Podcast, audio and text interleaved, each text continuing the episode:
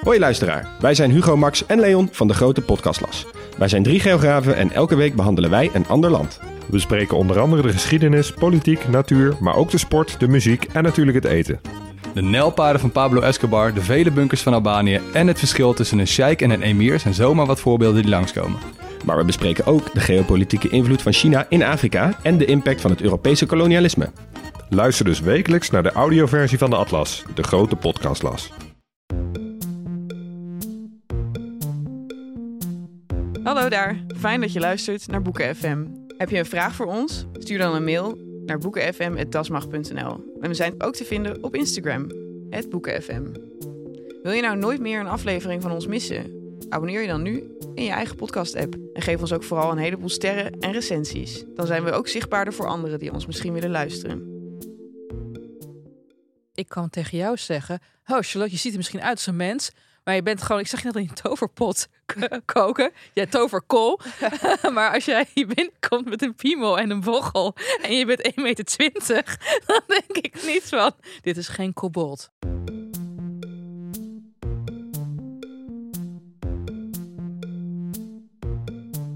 Hallo allemaal en welkom bij Boeken FM, de literaire podcast van de Groene Amsterdammer en uitgeverij Das Mag. Ik zit in een zeer schamel gezelschap vandaag. Wat? Nee, Charlotte. Ellen, jouw aanwezigheid vult de ruimte. Eh, maar we zijn zonder onze trouwe sidekicks Joost en Merel vandaag. Ja, we moeten zonder zijwieltjes doen, Charlotte. Ja, maar weet je, dat is ook goed. Want eh, ik denk dat jij en ik met z'n tweeën ook wel in ons hebben. Ja. Juist, Dat als weet het patriarchaat afwezig is. En Eh, Merel. En Merel als, ja, Het patri en het matriarchaat er niet ja, zijn. als Merel als voedsoldaat van het, eh, van het eh, patriarchaat. Nee. Eh, ik ben hier vandaag met eh, dichter en denker Ellen Dekwiets.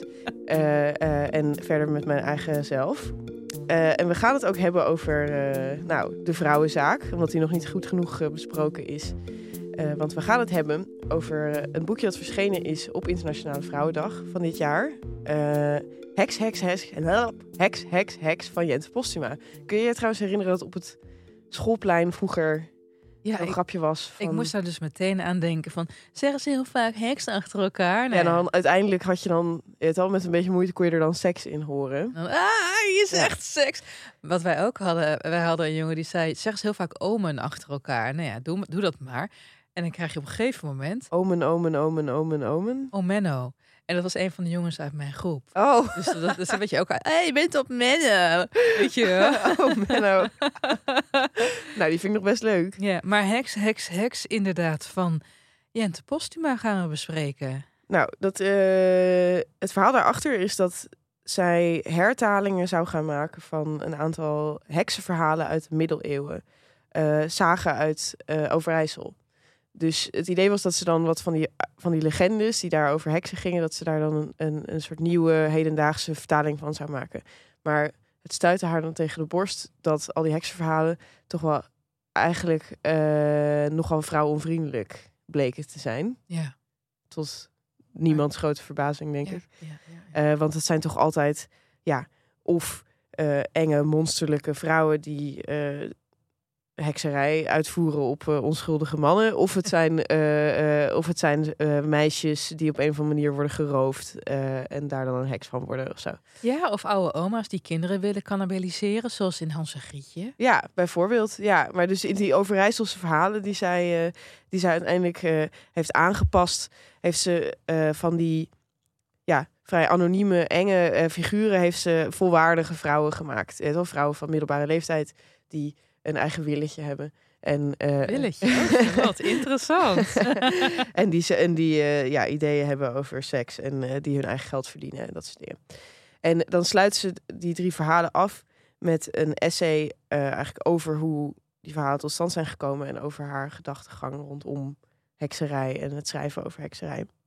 Dus het is ja, een korte inkijk in, in eh, hekserij in de Nederlandse literaire geschiedenis, I guess.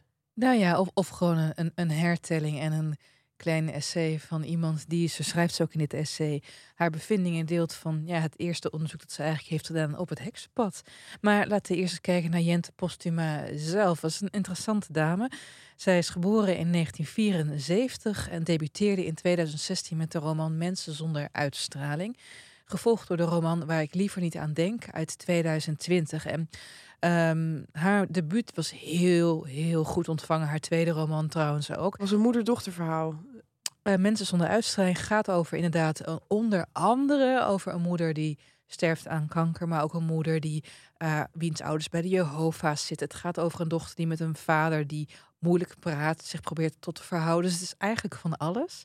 En waar ik liever niet aan denk, het gaat over een meisje die een tweelingbroer heeft, die zichzelf, weet je al vrij vroeg in het verhaal, dood. En het is een net niet reconstructie van wat er allemaal vooraf is gegaan, maar wat er ook daarna gebeurt. En deze romans die moeten het niet zozeer hebben van plot. Dus niet plotgedreven zoals een thriller is. Maar eerder van, en dat, dat, dat, dat is echt haar handelskenmerk, hele sterke, grappige, droge observaties. Mm. En ehm wij spraken hier vooraf even over, over deze schrijfster. En ik zei toen tegen jou, ik denk hand in het vuur dat zij ooit de Libris Literatuurprijs nog een keer gaat pakken. Want Dat heb ze, eh, denk je echt vanwege haar stijl. Goh, ja, die stijl, ja, vind ik dan, hè? Ik vind die stijl echt heel goed. Het is soms zo onderkoeld. Het is ook heel erg de kunst van het weglaten. Het is, eh, ja, het- ik vind haar fantastische schrijver. En ik was dus helemaal enthousiast toen ik eh, op het Boeken FM rooster dat op mijn wc hangt, zag staan dat we voor vandaag heks, heks, heks zouden gaan eh, lezen. En ehm, e- eerst even ja, heel praktisch, ehm, eh, lieve luisteraar. Want ja, zoals jij net al zei, Charlotte, het is eigenlijk twee genres in één, hè? Hertelling en essay. Ja, dus het is eh, eh, haar misschien iets wat droge humoristische stijl. Volgens, volgens Bo van Houweling in de Volkskrant leent hij zich niet helemaal voor, voor misschien een sprookjesvertelling. Eh, ze is denk ik het allersterkst als ze, als, ze- als ze een beetje beschouwend is over, eh, over wat ze aan het vertellen is. Het begint namelijk best wel leuk. Eh, misschien kan ik dat even voorlezen. Ja. Dan zetten we ook meteen even de toon. In de 15e eeuw woonde in Lettelen een heks. Wat op zich niets bijzonders was, want in die tijd noemde men veel vrouwen zo. Vrouwen die arts of verloskundige waren. Vrouwen die lazen. Vrouwen die niet wilden trouwen. Kinderloze vrouwen. Vrouwen die hard praten. Vrouwen die genoten van seks. Vrouwen die woonden in de buurt van mensen die door ziekte of ongeluk waren getroffen. Oude vrouwen. Vrouwelijke familieleden van iemand die beschuldigd was van hekserij. Vrouwen die erg aanwezig waren. Vrouwen die zich vaak terugtrokken. Vrouwen die zelden de mis bijwoonden. En vrouwen die altijd de mis bijwoonden. Vrouwen met een bleke huid.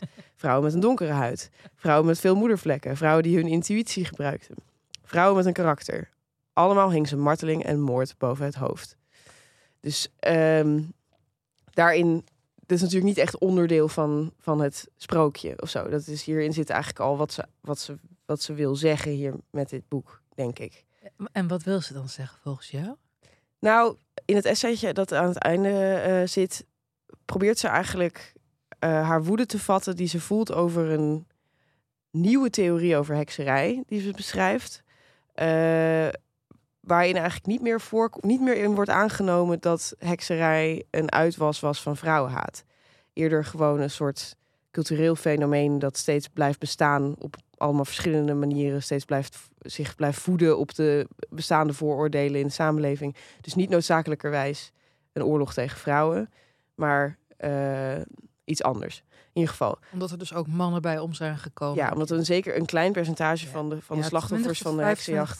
25% zoiets wordt er ergens genoemd. Ja, dus die, die, die, de, de man die dat heeft geschreven, daar Stijen Hofhuis. ja, En Stijen die promoveerde volgens mij op dit onderwerp aan de Universiteit van Utrecht. Oh ja, in ieder geval. eh, ehm, deze Stijen Hofhuis, die heeft een theorie waar Jente het niet mee eens is. En zij gebruikt deze hertellingen eigenlijk om zich tegen zijn theorie te verzetten. Dus eh, zij noemt een aantal andere schrijvers die wel de heksenverbranding of de heksenvervolgingen als... ehm, Vrouwenhaat. ja, precies, als femicide neerzetten. Eh, en dat is eigenlijk de kant die zij dan kiest in dat historische debat. Wat Eh, grappig. Dus eigenlijk is zowel het essay als de drie verhalen zijn een verzet.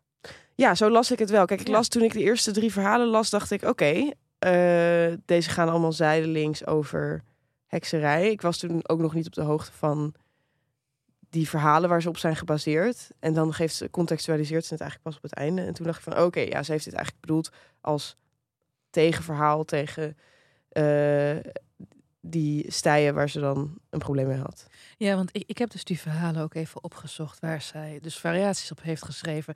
En de originele staan inderdaad gewoon bol van de vrouwenhaat. De heks is intrinsiek slecht, is erop uit om alle arme mannen in elkaar te slaan, geld en eer afhandig te maken. eh, via seks natuurlijk hun zielenhel eh, in het gevaar te brengen en zo. Dus ehm, die, die verhalen waren wat mij betreft ook best wel aan hertelling toe. Ja, Alleen, dan kom je op, me- op de vraag of het oké herteld is. Ik- En ehm, toen ik dus dit onderwerp hoorde en ik hoorde dat ze dit ging doen, het was echt, jongen, mijn ogen jeukten om het te gaan lezen. en, ik dacht vooral van, oh yes, want kijk, zij heeft dus vier jaar gedaan. Zit vier jaar tussen haar debuut en haar tweede roman. Dus ik dacht eigenlijk, nou, ja, ik s- pas volgend jaar kunnen we weer een postuma verwachten. Dus oh, van yes, er is iets. Alleen, ik weet niet of, of, ik er zo, of ik er helemaal enthousiast over ben. Eh, ik moet zeggen dat ik het met je eens ben. Eh, het voelde voor mij nogal onaf. Maar waar zit hem dat in? Want laten we bijvoorbeeld naar het, eh, het eerste verhaal kijken. Ja. Dat, dat heet Een sentimentele man. En dat gaat een beetje over, ja, je moet je voorstellen, een, een, een man, een ridder die eigenlijk helemaal freelance is gegaan. Dus niet meer verbonden is aan een heer. Eigenlijk wat je in Japan, in Japan een ronin zou noemen. Pier de Rover. Pier erover. En ehm, op een gegeven moment, de, de oude legende wil dat als een maagd of een vrouw later een kruis op zijn graf plaatst, dat hij dan wel weer naar de hemel mag of zo. is. En in, in deze versie gaat het aan het begin niet over Pier, maar over de vrouw. Die, eh, die, die, die Pier uiteindelijk, eh, ja, Ja, de heks van Lettelen is de dat. heks van Lettelen, eh, die onder verschillende namen daar doorloopt. En ehm, dat, ik vond het begin heel erg goed. Ik vond het heel grappig. Dan, dan is zij, zij is een jaar of veertig. Haar man is dood. Ze zei van, oh chill, nu ga ik een beetje leven. En, ehm, eh, en- en dat, vond, dat vond haar omgeving een beetje raar. Want waarom wil je niet trouwen? En dan staat er zo, zo geschreven, ja... Waarom zou een vrouw zich niet aan een man verbinden en de rest van haar leven zijn sokken wassen? Daar kon men zich in de tijd enorm over verwonderen. ja. En dat droge komische, ja, dat vind ik dan echt heel geweldig. En dan verderop introduceert ze het personage Pier. Totaal flat character. Zijn enige hobby is gewelddadig zijn en mensen doodhakken of ze eerst overvallen. En ehm, dan staat er op een gegeven moment, ehm, er is een mooie cognitieve dissonantie bij deze Pier. Want hij denkt dat hij, ondanks de alle misdaden die hij begaat, dat hij het eigenlijk niet zo niet zo'n kwaaie is. Dan staat er dit. Pier ging er prat op dat hij zijn zwaard alleen gebruikte als het moest. Als een arme landarbeider bijvoorbeeld zijn laatste cent niet wilde afgeven. Of als een meisje hem het verkrachten moeilijk maakte. ja, en dit soort shit. Want daarin gaat het dus heel, heel, heel erg schrijnen. ja, maar ik moet zeggen... eh, ja, god, het gaat nou heel negatief klinken. Maar is dat niet een beetje on the nose of zo? Van, is het zeker. En eh, er wordt ook vanuit de autoriale vertellen hier meteen partij gekozen. Ja, en dat vind ik toch voor als je dan een, een sage eh, presenteert. Ik snap dat het dan een verzet is tegen van oké, de heks was een heks en ze was vreselijk en iedereen vond haar vreselijk. Dat wordt natuurlijk ook voor je voorgespiegeld als je een, een, een, een mythe verteld krijgt. Maar het is niet per se, zo overstijgt dat dan niet per, niet per se. Nou ja, een kennis had het gelezen. Ze zei, ja, lachen. Dit is niet een boek over vrouwenhaat, maar over mannenhaat. Ja, en eh, eh, ja, call me old fashioned of zo, maar dat vind ik misschien ook niet heel interessant. Nee. Ehm, Nou, weet je wat ik frustrerend vond, Charlotte? Want je hebt, en ik overdrijf niet als ik zeg dat ik, ik had zoveel verwacht. Ik denk als iemand die zo goed kan schrijven, van zo'n kaliber, zich hier aan waagt. Ehm, de personages waren heel, heel beperkt. Ja. Ze, ehm, je, je kreeg niks van het innerlijk leven. Die doodsangst die mensen moeten hebben uitge, die doorstaan. ja, Ehm, het, is, het, het is eigenlijk meer een soort, in plaats van een literaire vertelling, en dan heb ik het niet over sommige, er zitten echt briljante zinnen en beelden in hoor. mhm. Maar plottechnisch is het meer en toen en toen en toen en toen einde. En dat kan je misschien ook niet anders doen wanneer je je baseert op een sage. Maar ik had meer verwacht. Nou, kijk, het is misschien, moet je het zien als een experiment. Het is een eh, speelse omdraaiing van, van eh, hoe meestal dit soort verhalen worden verteld. Ja. En, eh, maar daarmee wordt het dus niet een op zichzelf staand literair werk. Het wordt meer een soort voorbeeld van... Kijk, hoe gek die sprookjes zijn als je, als je het helemaal omdraait. Dan besef je ineens dat die heksen ook een gevoelsleven hebben en, en motivaties. En dat het niet allemaal monsters zijn of zo. Ja. Maar ja, dat, dat snap je eigenlijk na het eerste verhaal Ja. al. Goed, dat gezegd hebbende. eh, ze, ze verweeft hier wel een hele, heleboel versies van vrouwenhaat in. Die je dan misschien herkent uit je eigen leven. Of die we de laatste jaren veel hebben besproken. Dus dat vond ik, dat vond ik op zich wel interessant. Het was een beetje gesneden koek voor mij. Welke trof je het meest? Welke versie van vrouwenhaat trof je het meest? Nou, de versie eh, in dit eerste verhaal was het zeker het moment dat Pier beseft dat hij haar begeert. Een vrouw die ouder is dan hij meestal een soort van aantrekkelijk vindt. Eh, hij noemt haar namelijk eerst, vraagt hij haar hoe oud ben je? Zij helpt hem met een vuurtje stoken. Ja, Eh, hij zegt hoe oud ben je? Zij zegt, wat is het, 40, 45? zoiets. Ja, Ja. hij zegt, ah, je bent een oud wijf. En dan hebben ze een gesprek, een goed gesprek. En hij zit heel erg naar haar ogen te kijken. En hij denkt gewoon, oh, je weet wel, ik vind haar interessant. En dat doet hem haar haten. En dat vind ik, dat is wel op zich, eh, nou niet per se heel herkenbaar uit mijn eigen leven, maar eh, wat heel vaak voorkomt in verhalen eh, van seksueel geweld, is soort van dat mannen zich kwaad maken over het feit dat ze een specifiek soort vrouw aantrekkelijk vinden. Het is wel een vrouw die bijvoorbeeld misschien een transvrouw is. Of eh, dat soort dingen. Weet wel, een vrouw die is- ouder, of ouder, of, van kleur, van een- of van niet een- van ja, kleur. Ja. precies, in vrouw Ja. met wie ze eigenlijk niet gezien willen worden. Ja. Dus dat vond ik wel heel schrijnend. En, en ja, dat lees je natuurlijk nooit in een sprookje. Nee, nee, nee, nee, nee, nee. En ehm, dat vond ik goed aangekaart. En kijk, eh, je, je zegt zelf dat je het nooit hebt meegemaakt, maar je zal, als je kijkt naar een spreekwoord als meisjesplaag is kusjes Ja. vragen. Nou, die hele toxic trope zit natuurlijk helemaal dieper in. Ik heb het zo vaak, nog steeds trouwens, deze oude bok. Ik heb het zo vaak dat ik wel, ik word wel eens in mijn privé-inbox aangesproken door mannen en jongens. En die denken van, ha, ik ga een gesprek met je aanknopen. En daarna vragen ze me voor een kop koffie of een glas bier, weet je. En dan gaan ze een beetje plagerig zijn. Zo, zo, jij doet ook wel heel veel, Oh, hè? Dat doet maar. En dan denk ik echt bij mezelf van, wat- wat- denk je dat dit denigrerende nou... Dat, dit is niet uitdagen. Ja, Weet je wel? En ik, ik ben al lang de leeftijd ontstegen. Trouwens, we- de hele generatie is de leeftijd ontstegen. Dat we daardoor geprikkeld zijn en onszelf willen gaan bewijzen. Van nee, we zijn echt leuk, weet je? ja, ja. Nou ja, goed. Aan de andere kant... Ik, ehm, nee, trouwens niet aan de andere kant. Het is gewoon heel kut. Ik had laatst gesprekken met iemand die vroeg van... Oh, wat doe jij eigenlijk tegenwoordig? En toen vertelde ik dat. En ehm, toen eh, kwam er echt een soort enorm monoloog van hem over literaire kritiek. En toen vroeg ik van, oh ja, ben jij ook recensent? Eh, en toen was zo van, nee, maar dat doet er niet toe. En toen kwam er echt nog zo'n heel verhaal. En aan het einde van het gesprek dacht ik echt van, ja, oké. Hij was de literaire kritiek aan het dissen. Nou ja, hij vond gewoon dat de moderne literaire kritiek... dat er allemaal dingen aan verkeerd waren. En toen vroeg ik zo van, oké, welke recensenten bedoel je dan? Ik kon je er geen één opnoemen natuurlijk. Ehm, maar ja, mensplenen. Eh, Hij, hij was een pauwenstaart aan het uitvouwen met louter doffe ogen erop. ja, nou precies. Of tenminste, ja, ik was niet erg onder de indruk van die staart of zo. Want gewoon alles wat ik hoorde was gewoon zo uit het niets gegrepen of zo. Ehm, maar ja, laten we in godsnaam niet alle voorbeelden gaan opnoemen van hoe mannen Maar- ons tekort hebben gedaan. Maar, maar inderdaad, wat, wat ik een goede troop in dit boek vind, vrouwenhaat uit begeerte, ja, dat zit er echt, eh, dat zit er gigantisch in. Ja, ja. Want eh, eh, we hebben bijvoorbeeld. ehm, maar ze heeft bijvoorbeeld ook voor gekozen om dan vrouwelijke solidariteit heel erg erin te zetten. Want als we naar het tweede verhaal kijken over de wilge vrouw. Ja. ehm, dat Verhaal is, heet Doe iets, ja? dat Ja? is, eh, het verhaal heet Doe iets, inderdaad. Ja.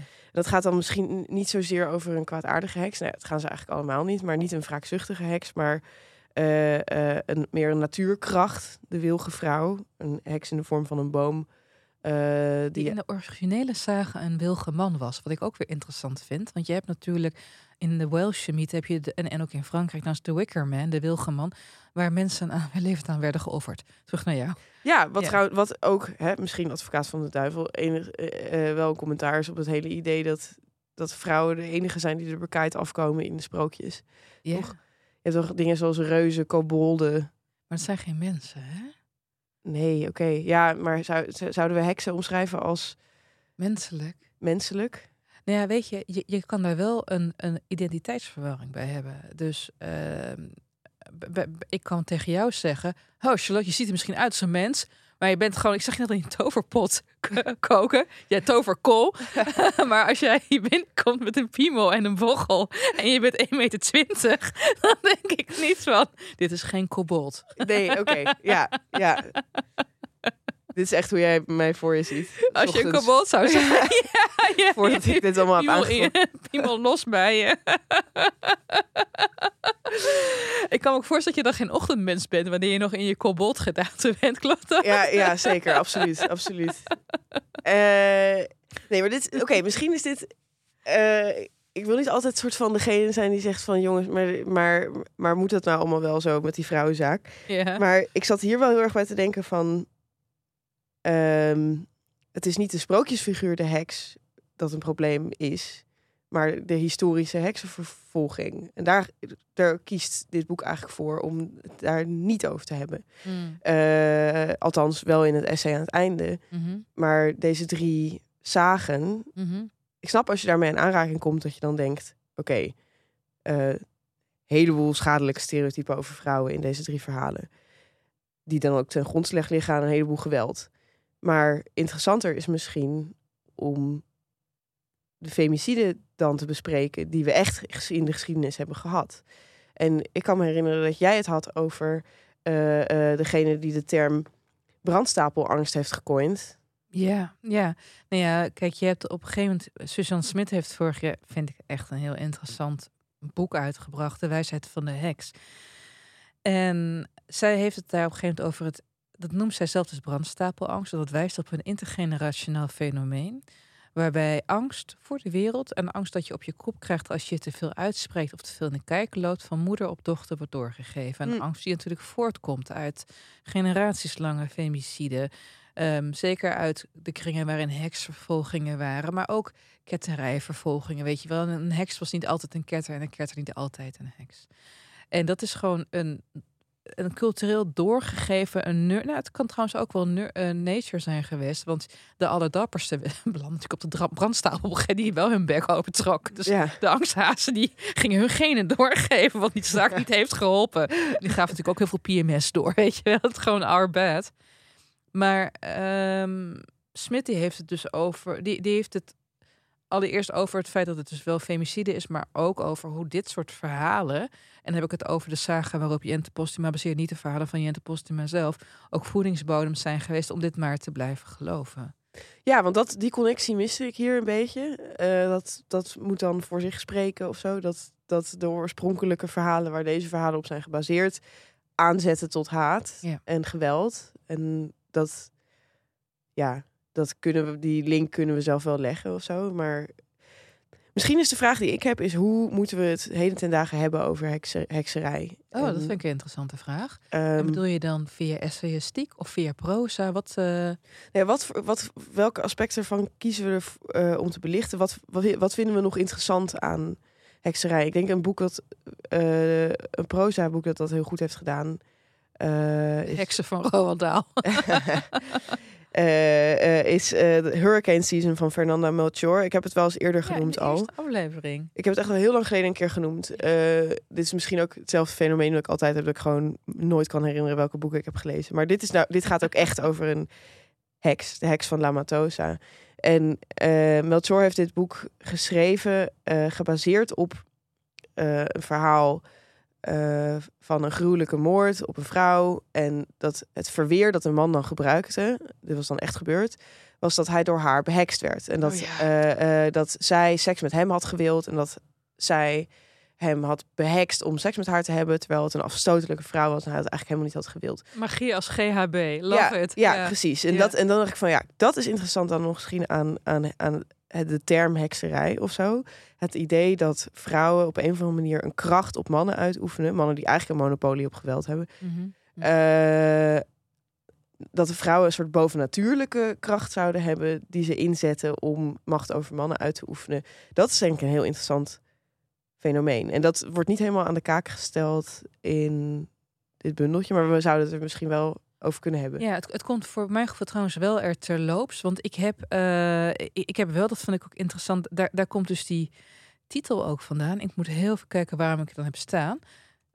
Ja. op slechte dagen dacht hij aan Letitia op het wolvenvel. Dan hield hij woedende monologen in zijn hoofd. Heks, heks, heks. Die steeds razender werden en pas ophield als hij een vrouw had verkracht en in de fik gestoken. Jezus. Maar eh, het, het zit er dus echt indirect in. Ehm, als je het gaat hebben over deze directe woede, dit verwijt van, weet je, het, er is natuurlijk wel weer echt een opleving, heb ik het idee, in zowel media als wel in letteren, in hekserij. Ik weet dat meerdere mensen er momenteel over aan het schrijven zijn. Uh, Brechtje Hofstede, Alma Matthijs houdt zich er volgens mij ook mee bezig. Er komt in maand mei komt er een manifest, het heksenmanifest uit. Nou ja, Suzanne Smit schrijft al 23 jaar over dit onderwerp. En ehm, je zou kunnen zeggen dat er altijd een opleving is wanneer er ook weer van hekserij en interesse daarin, hernieuwde belangstelling, wanneer je toch een soort vingerspitsengevoel hebt dat het niet zo lekker gaat met de positie van de vrouw in de samenleving. Dan kan je je afvragen waarom dat een opleving van hekserij en niet van feminisme oplevert. Dat is a question all on its own. Maar wat je bijvoorbeeld zag dat um, na de verkiezing van Trump had je dus de women's marches en ook de heksennachten. Dus dat vrouwen, wou je dat zeggen? Nee, ja, nee, het is, ik, ik, snap nu ineens dat ik het de laatste jaren een paar, wel veel vaker zie. Ja. Wat is die heksennacht dan precies? Dat je de straat op gaat en de straat zo als massa vrouwen weer terugclaimt. Daar zit tegelijkertijd ook iets heel tragisch in, want je moet het als een massa doen. Je kan het niet in je eentje doen, want het recht van het sterkste geldt zeker bijvoorbeeld in de stad waar wij nu opnemen, Amsterdam, nog steeds in bepaalde wijken. Ja, ja. Uh, wat mij hier dan uh, op een of andere manier dwars aan zit, is dat we hekserij dan zo naadloos verbinden aan hedendaags feminisme of zo. En dat ik ook ik zie het dan op TikTok veel langskomen. Uh, uh, dat het, mensen het over witchy vibes hebben en je leven op een witchy manier inrichten. En dan bedoelen ze eigenlijk gewoon, nou ja, zelfstandig en in verband met de natuur en andere vrouwen meer dan in verband met mannen en, uh, en samenleving die zij hebben gecreëerd. Vaak kapitalistische mhm. uitwassen van die samenleving. En als je daar dan allemaal tegen verzet, dan ben je een heks. En dat is, ik snap dat dat dan een geuzennaam is en een manier om dat te reclaimen. Maar ik vind dat we dan daarbij wel, hè, we slaan daar wel echt honderden jaren overbruggen we dan tussen de echte heksenvervolgingen die hebben bestaan en die ook vaak met het christendom te maken hadden. En wat we dan nu beschrijven als witchy of zo. Ja, en je haalt heksenvervolging en vrouwenvervolging ook weer door elkaar dan. Als ja, je dat doet. dat is waar. En ja, weet je, ik moet denken dat dat is misschien wel een van de beste boeken die ik dit jaar heb gelezen over het framen van vrouwen. Dat is uh, Pose van Basje Boer. Nou, onze, de, van de Groene Amsterdammer Basje Boer. En daar heeft zij het op een gegeven moment er ook over dat feminisme, de tweede feministische golf in de jaren tachtig, dat dat meteen werd gekaapt door de industrie. Die dan dachten, oh, dan kunnen we mantelpakjes verkopen. En oh meer vrouwen verleiden om een creditcard aan te schaffen. En hun materiële zelfverzekerdheid weer doorverkopen aan hen. Waardoor ze denken dat ze ook een maatschappelijker, helderder en steviger basis en positie hebben. Ja. En um, op een gegeven moment heeft zij het dus ook heel erg over het kapitaliseren van feminisme. Ze noemt ook voorbeelden zoals iemand als Beyoncé doet dat natuurlijk ook heel erg. Weet je, het is gewoon een verdien voor verdienmodel. Ja, girlboss feminism. Girl, inderdaad, precies dit. Hashtag girlboss. Maar dat zie je ook bij hekserij. En het is soms, als ik heel onwelwillend ben en, ben, en nogmaals, ik zit best wel goed, ook vanuit mijn eigen studies in de geschiedenis van hekserij, maar ook in, het, in, in de heropbouw van de hekserij. Want kijk, toen men rond 1900 er verschillende richtingen weer ontstonden, die zich verder ontplooiden en een nieuwe bijkwamen in de 20ste eeuw. Dus je hebt de Gardnerians, je hebt de Dianics, et cetera. Zijn allemaal, nou, okay, het zijn allemaal stromingen binnen de moderne hekserij. Die moesten in deels from scratch weer beginnen, omdat al die vrouwen en de orale traditie waren uitgemoord. Natuurlijk is het zo dat een aantal van die mensen die dus leiders werden binnen beweging, ja, maar ik heb het van mijn oma geleerd, hoe, je, hoe je het drankje moet brouwen en zo. Maar het is dus eigenlijk tegelijkertijd ook een, een hele nieuwe en dus ook eclectische vinding. Ja. En bij het eclectisme is het altijd uitkaken geblazen welke tropen je gaat leden, omdat die ook nogal oudere connotaties met zich mee kunnen brengen. Die misschien, weet je, bijvoorbeeld mannenhaat. Ik zeg maar iets. Ik bedoel, ik ben niet tegen mannenhaat hoor. Ik haat mannen heel vaak. Dat is weet je. Ik, ik, vind mannen niet zozeer vervelend als wel mensen. Weet je wel. Daar ben ik gewoon heel non-binair in. Ik vind uh, sommige mannen leuk, sommige vrouwen leuk. Maar, uh, en je ziet ook heel erg het, het, het weer rendabel maken van hekserij. Van koop deze magische steen. Ja. Weet je wel? Ik denk dat, dat, dat kijk, neem bijvoorbeeld iets.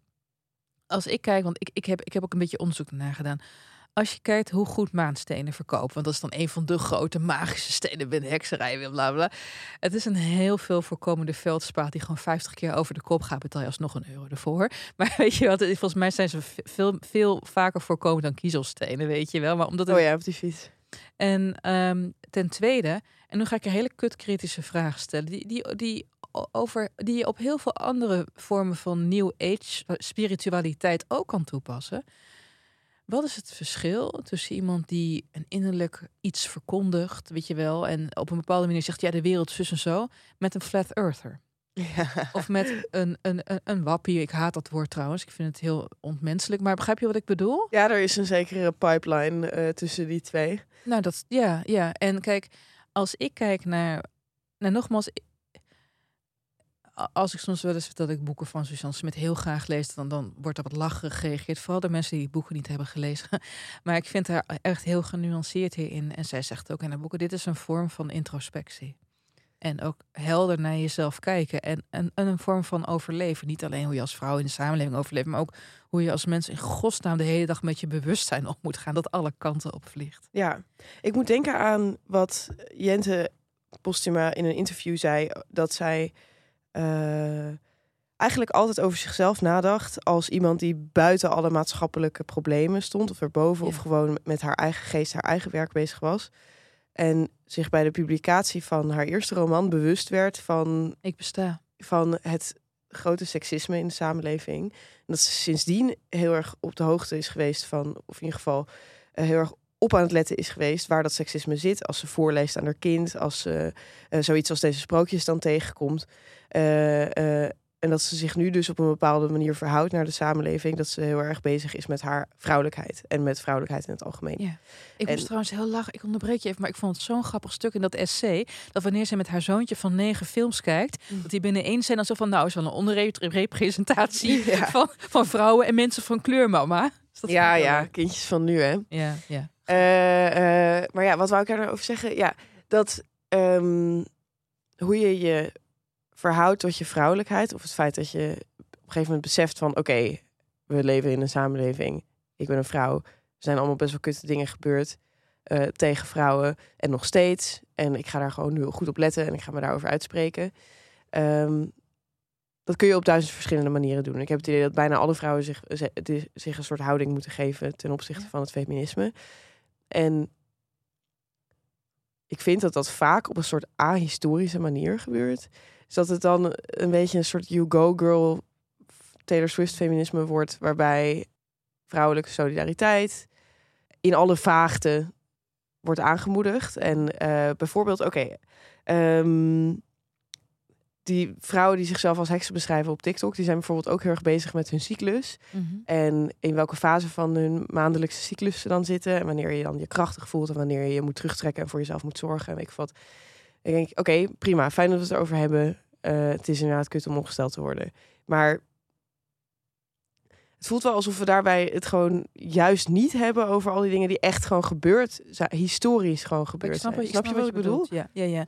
Maar ja, er is natuurlijk een verschil tussen tussen dat historisch bewustzijn en dus zien welke tropen en welke sentimenten nog steeds op de dag vandaag doorwerken en zorgen voor onderdrukking en minachting van en voor de vrouw. Mm -hmm.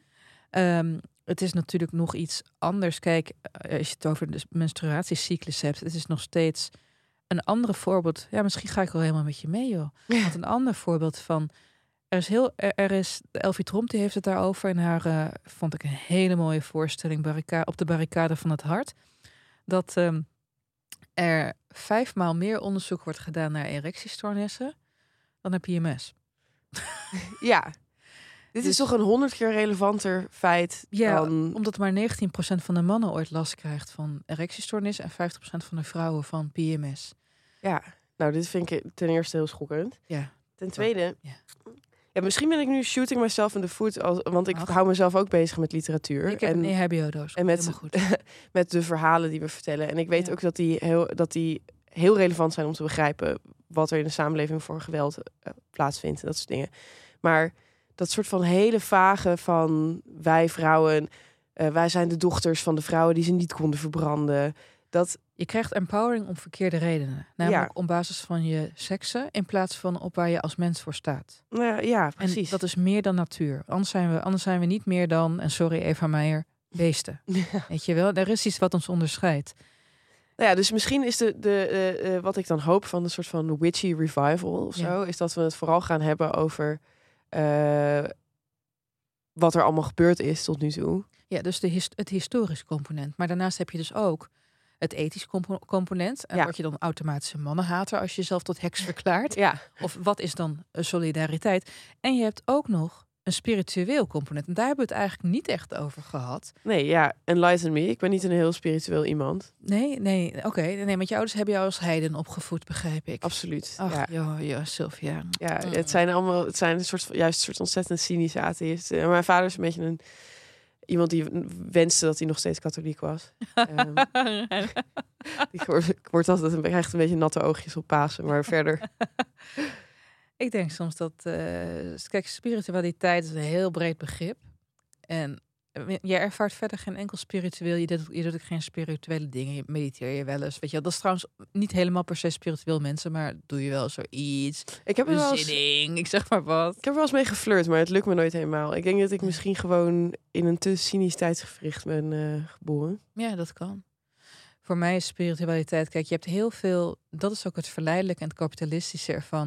Het is heel verleidelijk om er cosplay van te maken. Ja, Weet je wel? je bedoelt dat je een kristal in je raam zet en Precies. tien minuten gaat mediteren voor je Zoom-call, want dan ben je rustiger. Nou ja, dat laatste is, is ook vooral beheersen, maar dat je je meer richt op mimesis Ja, dan op magie, wat dat dan ook is. Ehm, kijk, voor mij is het heel erg de hele dag doorkomen er prikkels op je af van dingen die je zou moeten zijn. Ook van binnenuit, dingen die je van jezelf moet zijn, minder leem in mijn geval. Adremmer, mooier, beter. En van buitenaf, ga aan de kant, wil ik wel voor deze persoon aan de kant op staan, et cetera, et cetera. En ehm, ik ga soms gewoon zitten om te kijken van, eh, oké, ik laat even alles zakken van de rest van de dag. Van, oké, en wat voor stemmen zijn er nog over? Weet je wel, wat wil ik nou van deze dag nog? Ja. Waar heb ik vandaag, welke dingen heb ik vandaag gedaan waarbij ik dacht van, oh, het was eigenlijk niet relaxed? Ehm, soms ook, kijk, ik geloof gewoon heel erg in het bestaan van, van epigenese. Dus dat bepaalde dingen van, van je voorouders aan je kunnen worden doorgegeven. Dus wetenschappelijk onderzoek naar gedaan. Staat nog een beetje in de kinderschoenen, maar herinnering zo. En ik vind het soms leuk om gewoon, nou, het was bijvoorbeeld afgelopen zaterdag. Kijk, ik kom uit een protestants-katholiek milieu. Om dan echt even te gaan zitten van, eh, en kijken van wat, wat voor gedachten komen er naar boven als je niet die druk van buitenaf hebt. En ik heb het eerder in deze podcast wel eens genoemd. Een vriendin van mij die woont op een berg in Spanje. En soms loopt ze daar rond en is haar man even naar Nederland. En zei ze, oh, ik ben eindelijk echt mezelf. En dat heb ik ook als ik eindelijk helemaal alleen ben. Je, je, niet, niet de ketenen om je te verhouden tot andere mensen. En dat vind ik, voor mij komt dat in de buurt bij spiritualiteit. oh, maar dat is interessant, want dan zitten we eigenlijk weer terug bij de vrouwen in deze drie verhalen. Want Ja, die, Leave me alone. Dat is het Ja. enige wat die vrouwen de hele Nou ja, tijd precies. willen. Het zijn dus vrouwen die dan door de samenleving als gek worden gezien omdat ze alleenstaand zijn of zelfstandig zijn. En nou ja, goed. eh, eh, is het zo dat vrouwen nog steeds niet alleenstaand mogen zijn van de samenleving? Nou, je wordt gedemoniseerd op, op hele subtiele manieren. De grapjes die worden gemaakt over... Ja. Haha, wel een man krijgen hoor, anders zie je eitjes drogen op. Weet je wel. En er wordt natuurlijk gewoon heel erg best aangedaan. Maar er is nog steeds een loonkloof in Nederland. Mhm. Ja, dan houdt, het, dan houdt het geen stand. Er zijn van allerlei kanten op de wereld worden de vrouwenrechten verder ingedampt. Ik bedoel, het, het, om het terugkeren van Roe versus Wade in Amerika, waarbij de abortusrechten. Als je kijkt wat er dus nu in Iran aan het gebeuren is met die hoofddoekverbranding en de keiharde oppressie waarmee wordt gereageerd. Ja, Is het nuttig voor ons om de heks als archetype eh, te lenen om een mascotte van een zelfstandige vrouw van haar te maken, Nee. zoals Jente Postuma hier doet? ik, ja, ik vind van niet. Omdat er. Het is een symbool wat te beladen is, wat tot, te makkelijk weer tot lacherigheid, tot uitscheld. Dan kijk maar naar Geert Wilders, die noemt Kaag de hele tijd heks, heks, weet je, als Ja. op je bezem. En tegelijkertijd gaat het daarbij voorbij aan mensen die zich oprecht bezighouden met wat zij dan hekserij vinden en Ja. als hekserij ervaren. En eh, het gaat ook dan voorbij aan de mensen. kijk, als je, als je er lichtvoetig over doet of het commercialiseert, noem maar op, dan ga je voorbij aan mensen die, die hun nek hebben uitgestoken om dit ook weer bespreekbaar te maken. De heks in de samenleving. Dat in het boek van haar beschrijft Suzanne Smit toen zij dus, want zij brak door, dus 23 jaar geleden met het boek Heks, waarin ze dus vertelde over, nou, ik voelde altijd wel dat ik iets wilde met mijn leven qua spiritualiteit. En dan gaat ze een heksenpad volgen. En dat boek kwam uit. En daar vertelde ze dat ze gewoon bij het tv-studio werd opgewacht door woedende christenen. Zij, werd, zij moest beveiligd worden. Dat meen je niet. Ja, zij werd echt bedreigd. Echt, echt ook van het. de- eh, en zij beschrijft, ook in Heks dat ze daar eerder nooit zo over uit de kast kwam. Want ze dacht, ja, dit hoort er nou eenmaal bij. Weet je wel, ik ga ze niet het plezier doen van, oké, weet je wel. Ja. Achteraf is het natuurlijk van den zotte, hè? dit moet je aankaarten. Uh-huh. Ehm, dus als je nu heel makkelijk. En kijk, wat ik dus heel heftig vind. En, en, en een beetje ingewikkeld van dit boek van Jente Postuma. Ze komt er niet uit. Als ik heel eerlijk ben. Ook niet in het essay. Oh, leg eens uit. Over hekserij. Nou, allereerst de bezwaren die wij net hebben aangevoerd bij de bespreking van de korte verhalen. Het is het net niet. Nee. Het is geen literatuur. Is het een herwaardering? Ja, maar niet echt geslaagd. Als ik heel, heel eerlijk ben. Mhm. Zitten er fantastische zinnen in? Ja, weet je wel. Maar het gevoel bekruipt mij dat ik tijdens het lezen de hele tijd een beetje boos werd. Omdat ik dacht, zat hier goud in handen. Weet je wel? Ik heb Ja. ook het gevoel dat het afgeraffeld... Ja, dat heeft niet het gevoel... Dat heeft, dat heeft ze trouwens ook in de aflevering van Nooit meer slapen... in gesprek met Femke van der Laan gezet. En dan komt er een essay achteraan... waarin het deels gaat over... dus die man die gepromoveerd is op de darwinistische basis van eh, hekserij... of heksenvervolgingen Ja, of zo. ja.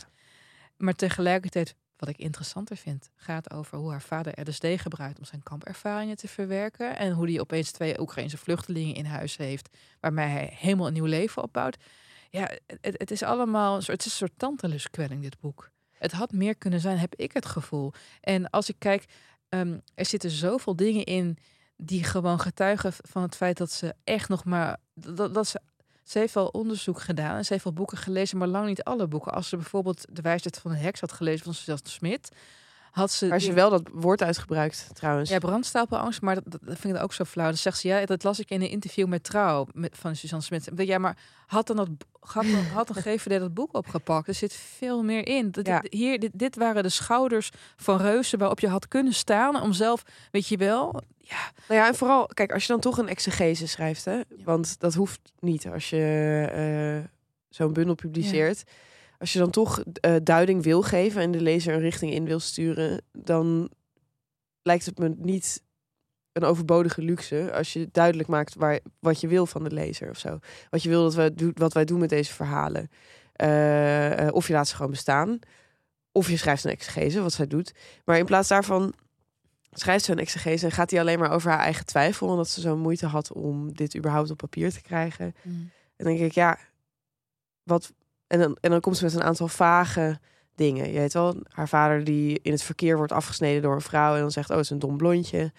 Eh, eh, haar ervaringen met seksisme toen ze haar eerste roman eh, publiceerde. En het is natuurlijk moeilijk om een eenduidige conclusie te trekken over het feminisme. We proberen dat al heel lang. Maar doe een poging of zo. Ja, en, en het band tussen, tussen vrouwenhaat en de gevolgen ervan voor hekserij en vice versa. De troop van hekserij, Ja, die vrouwenhaat weer verder voedt. Maar kijk, als ik kijk naar die twee geweldige romans van Jente Postuma, dat, daar blijft heel vaak iets in het luchtledige hangen. En daar wordt het dus spannend. En ik heb het idee dat zij nu van bovenaf is begonnen. Zij, normaal werkt zij volgens mij bottom-up. Ze heeft instincten. Ze heeft, eh, weet je, prachtzinnen. En die componeert ze samen. ja, ja. Dan wordt het iets heel interessants. Maar in dit geval had ze de opdracht, volgens mij, dit was een opdracht van een boekhandelaar, had ze klaar liggen. Hertaal of hertel deze vertellingen. Volgens mij is ze er niet uitgekomen. En dit is natuurlijk gewoon een aanname van mij. Maar ja, het boek redt het niet. Nee, absoluut niet. Want jij noemt net het boek van Basje Boer dat aan cultuuranalyse doet op een veel gedegener manier. En je noemt het Ja. boek van Suzanne Smit Ja. dat eh, heksen analyseert op een veel gedegener manier. Ja, moet ik wel zeggen dat, kijk, Basje en Suzanne hebben allebei 400 pagina's tot hun beschikking. Maar, ehm, Maar tot hun beschikking. Ik denk dat als ze meer had gehad, dat, dat Pluim dat best had willen hebben, toch? ja, ik denk het ook. Ik denk het ook. Ja, ik weet ook niet waarom het. ehm, ik, ja, ik, ik, ik, Kijk, het, is misschien- ze- het is een duit in het zakje. Als we het dan met z'n allen over, over, over heksen hebben. Ja, ja. En wij hebben het daardoor nu wel daarover. Maar ik merk dat zelfs in dit gesprek er honderd verschillende dingen door elkaar heen lopen, toch? Je hebt gewoon, je hebt hekserij als praxis, gewoon als eh, eh, eh, geloofsovertuiging, hè, in natuurgel- natuurreligie die je kunt Mhm. beoefenen. Ik weet niet, is natuurreligie het verkeerde woord? Nee, dat bestaat. Shamanistische religies mag. Ja, je hebt hekserij als eh, fenomeen in de middeleeuwen, waaruit de heksenvervolging is voortgekomen. Je hebt de hekserij zoals het in deze drie verhalen voorkomt, namelijk hekserij. gewoon vrouwen die zelfstandig leven leiden, dat dan wordt eh, door andere mensen wordt gezien als hekserij. Dus hekserij als wat we projecteren op zelfstandige vrouwen. En zelfs wij kunnen, komen er niet uit om het maar over een van die dingen te hebben. Nee, nee, nee. En sterker nog, je- er is nog veel meer. Je hebt natuurlijk de hekserij bij de oude Grieken, Kirke, weet je wel. Die chick die dus al die vrienden van uh, waar Oedipus zeggen, dat was pas Oedipal geweest. Odysseus in everzwijnen veranderd, weet je wel. Noem maar op. Ja. Dus nee, het is te breed. En het had, wat mij betreft, het had gekanaliseerd moeten worden. Of ja, vind het gewoon, het is, het is vlees nog vis. Ja, dat is het inderdaad. Ehm, misschien voordat we dan nog een definitieve conclusie trekken over dit boek en over het hele fenomeen hekserij, kunnen we er even onze inbox bij pakken. Dat ik is toch vind altijd. Het zo eh, jammer dat Joost er niet bij is. Ik had hem zo graag hier over hekserij. Mag ik nog even naar de wc trouwens een plasje doen? Tuurlijk, dan ga ik onze eh, brievenopener erbij pakken en eh, onze post openmaken.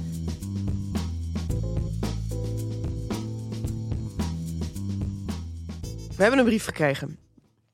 Eh, met een korte vraag. Hij begint als volgt. Lekker Charlotte, ja. Dag leuke boekenkenners. Ja, het boek van vandaag is maar 100 pagina's, dus we moeten echt zo heel veel tussenwoordjes gebruiken. Dag leuke boekenkenners. Vraag. Wat maakt een goede romantitel? Is een titel in jullie optiek eigenlijk belangrijk? Welke goede boeken zijn er met slechte titels en welke minder goede boeken met fantastische titels? Bedankt voor jullie wijsheid verpakt in fijne stemmen. Nou, wie was dit? Eh, Lotte. Lotte, Dus Lotte, heel erg bedankt. Oh, had jij, jij was er niet bij toen we, dit voor, toen we deze vraag kregen. Maar er was iemand die vroeg of jij de lach inspreekt van Dip en Dap. Ik weet niet wat het is, maar ik, ik, ik, ik kan me voorstellen dat, het, eh, dat ik een soort stoklach heb. Het zijn, het zijn twee giraffen die altijd om elkaar aan het lachen zijn. dat zou ik heel goed kunnen. Oké, nou ja, goed. Anyway. Dit is een hele goede vraag, Lotte. Ehm, ik denk dat een titel in die zin niet belangrijk is... dat er een heleboel goede boeken zijn met slechte titels... en een heleboel slechte boeken met goede titels. Maar ik vind een goede titel wel altijd heel sexy en aantrekkelijk. Ook, ik heb wel eens boeken opgenomen, louter vanwege de titel. Jij? Ja, ik zeker ook. En dat begon met, ehm, met eh, de boeken van F. Scott Fitzgerald. Die Oh. eigenlijk, ja, die zijn, die zijn vast heel goed. En ik vond The Great Gatsby fantastisch. Maar eh, Tender is the Night en The Beautiful and the Damned kon ik allebei niet doorheen komen. Maar zijn prachtige titels. De titel heb je wel uitgelezen. Ja, de titel heb ik niet één, maar wel meerdere keren gelezen. Zo zul jij er ook wel een paar hebben. En Ja, luister. Midnight in the Garden of Good and Evil. Een non-fictie crime novel uit jaren 90 Amerika.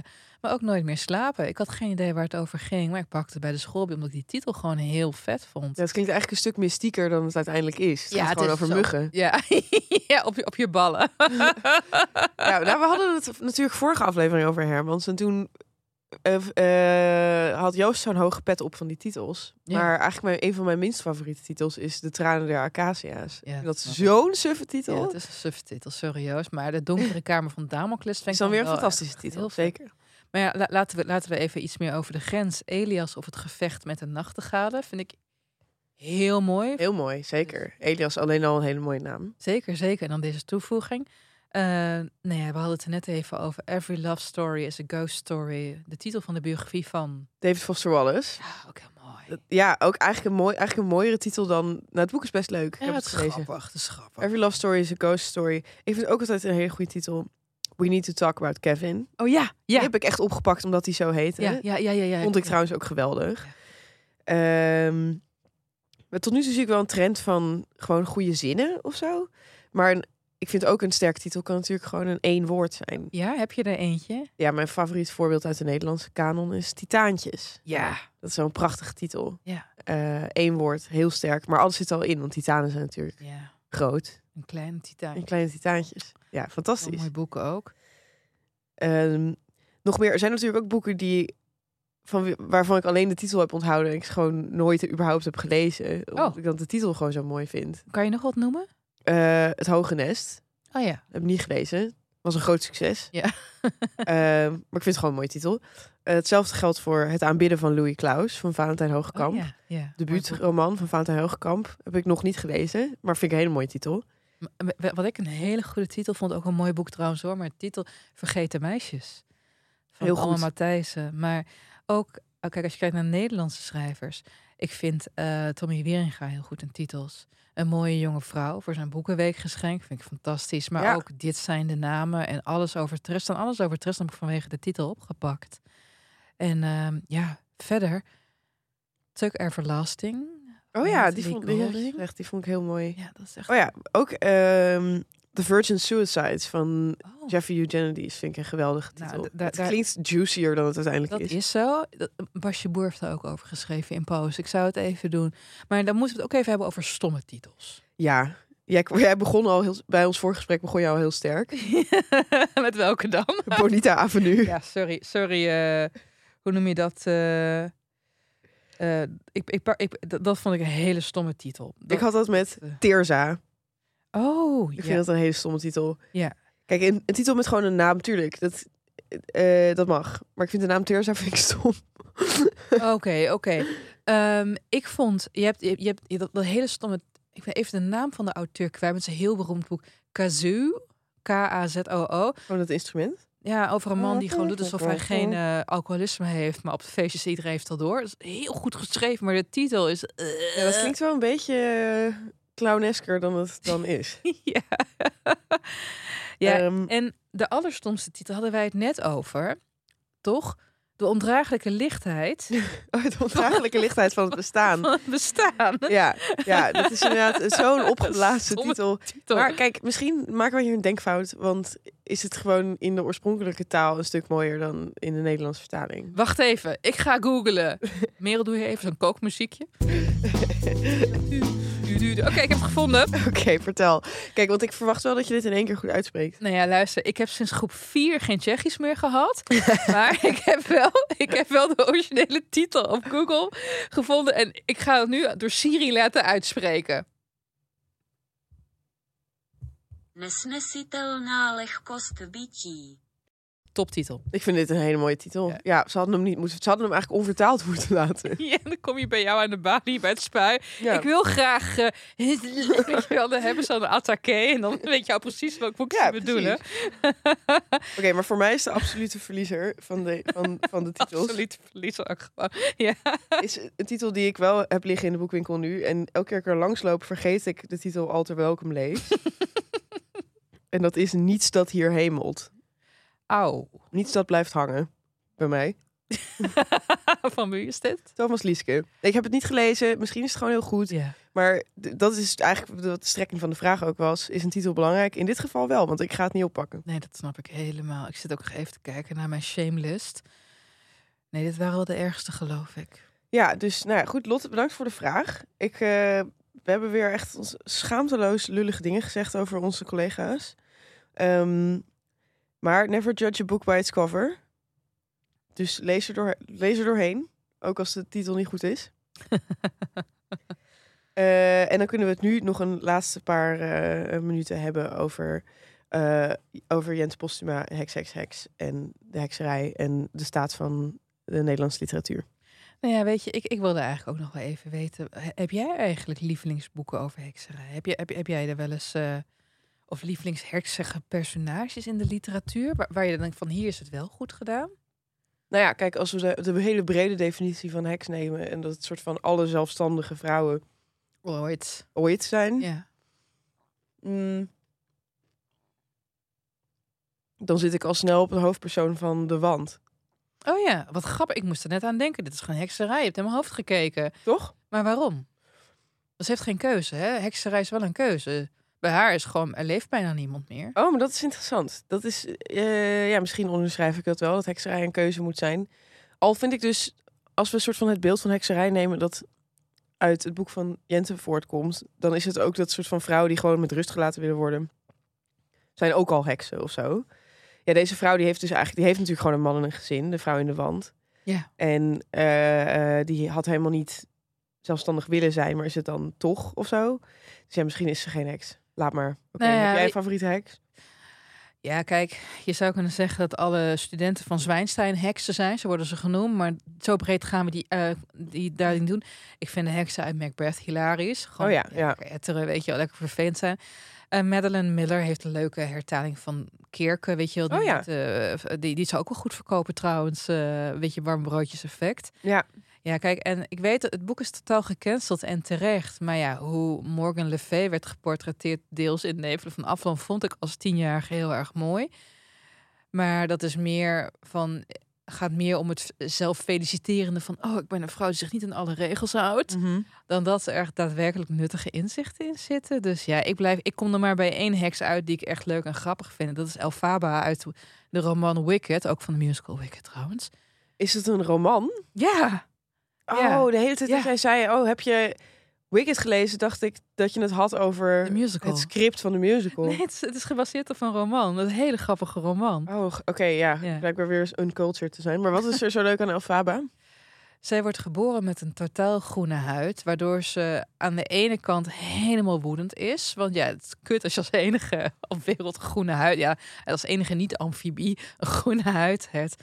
En tegelijkertijd denk je even, oh, het gaat de goede kant op met haar. Ze wordt echt een heel erg oké persoon, weet je wel. Dus iemand die, die het uiterlijk niet laat bepalen wat het innerlijk doet. En uiteindelijk zwicht ze daar toch voor. Mm, En dat, is, dat, is, dat, dat portret is heel interessant geschetst. Oké, maar daar wordt dus eigenlijk hekserij verbonden aan... Je wordt tot heks gemaakt op basis van je uiterlijk. Ja, oké. Nou ja, dat, is, dat vind ik ook inderdaad wel een soort overkoepelend waar over al deze, alle versies van heksen die we, die we nu hebben besproken. Yes. En je, je hebt dus verder geen lievelingsheks. eh Nee, nee, het grappige... Magica. ik moet- Ik, Oh god, Zwarte Magica. Ja, weet je, Eucalypta uit Paus de Boskabouter. ik kom ervoor uit. Het, is, het, het doet me gewoon niet zoveel. Dat hele idee van eh, vrouwen die een soort mystieke krachten zouden bezitten. Ehm, eh, ja, ik, ik kan me heel goed voorstellen dat vrouwen die zelfstandig zijn, historisch slecht behandeld zijn. Maar ik heb moeite met het hele heksenkracht, vrouwenkracht ding. Nou ja, je, je kan er ook anders naar kijken en denken van... ehm, nog erger is de gedachte, denk ik, dat mensen, vrouwen werden vervolgd om hun kracht. Mhm. Dan dat vrouwen werden vervolgd omdat ze toevallig zwakker waren. Dus dat het deels uit louter pech zou zijn. Ja, Dat is nog verdrietiger. nee, dat snap ik. Dus laten we dan onszelf maar voorliegen. Ja, ja. dat het... eh, Dat is, eh, goh, dat is ontzettend schrijnend eigenlijk. Ja. Nee, dus ik kan, kan me voorstellen dat het ook sterkend kan zijn om over vrouwen na te denken als heksen. Wie weet. We moeten becijferen. Ja, eh, we zijn nogal genadeloos geweest. Ik ga het ook niet hoger geven dan een vijf. Ik ook niet. Het, ehm, Het had zoveel meer kunnen zijn. ja, maar dat is ook de ellende. En ehm, lieve luisteraar, als je dit luistert, dit is een fantastische schrijver. Echt waar, maar niet voor dit boek. Ja, Lees alle haar andere boeken. boeken die ik sowieso allebei mensen negen geef. Als ik ze nu... Moet ik je, dat vind ik wel leuk. Dan kun ik een roman van Jente Post bij bespreken. doen we dat als goedmakertje. Ja. Sorry, Jente. Eh, eh, maar we moeten eerlijk zijn, toch? Ja. En het heeft wel een interessante discussie gegenereerd. Dus, Ellen, ik wil jou bedanken voor eh, eh, het komen vandaag en voor eh, alle interessante verhalen. En eh, Charlotte, ik wil jou even voor dezelfde dingen bedanken. Zit je alweer in mijn hoofd? Wat is dit? Jeetje, en jij maar maar gaslighten dat je niet in hekserij gelooft. ik had het bijna. En, en, en jij, lieve luisteraar, bedankt voor het luisteren. En ja, weet je, we zitten nu in best wel grappige bezetting. Want ik vertrek voor zaterdag voor vier maanden. Ik ben af en toe wel in Nederland voor... Maar eh, voor de couperusresidentie. Dus ik ga... In het najaar denk ik jullie allemaal heel erg doodvervelen met... Oh, couperus zij. Dus ik zit een tijd in Parijs. En jullie gaan een tijdje zonder mij door. ja, nou ja, als, wanneer we je kunnen krijgen, gaan we, Ja. eh, gaan we je hierheen halen naar de studio natuurlijk. Maar lieve luisteraars, jullie zullen inderdaad voorlopig weinig van Ellen te horen krijgen. Eh, dus ga deze aflevering maar meteen terugspoelen en opnieuw luisteren. Of luister naar Poëzie Vandaag. Uw dagelijkse podcast over poëzie en de duiding daarvan. Met Kijk, mij. zijn we toch nog een beetje gesponsord deze aflevering. Ja. Bedankt voor het luisteren. Bedankt Ellen. Eh, bedankt De Groene en Das Mag. Bedankt Dag en Nacht Media. En eh, dan zien we jullie weer over twee weken. Tot dan. Dag.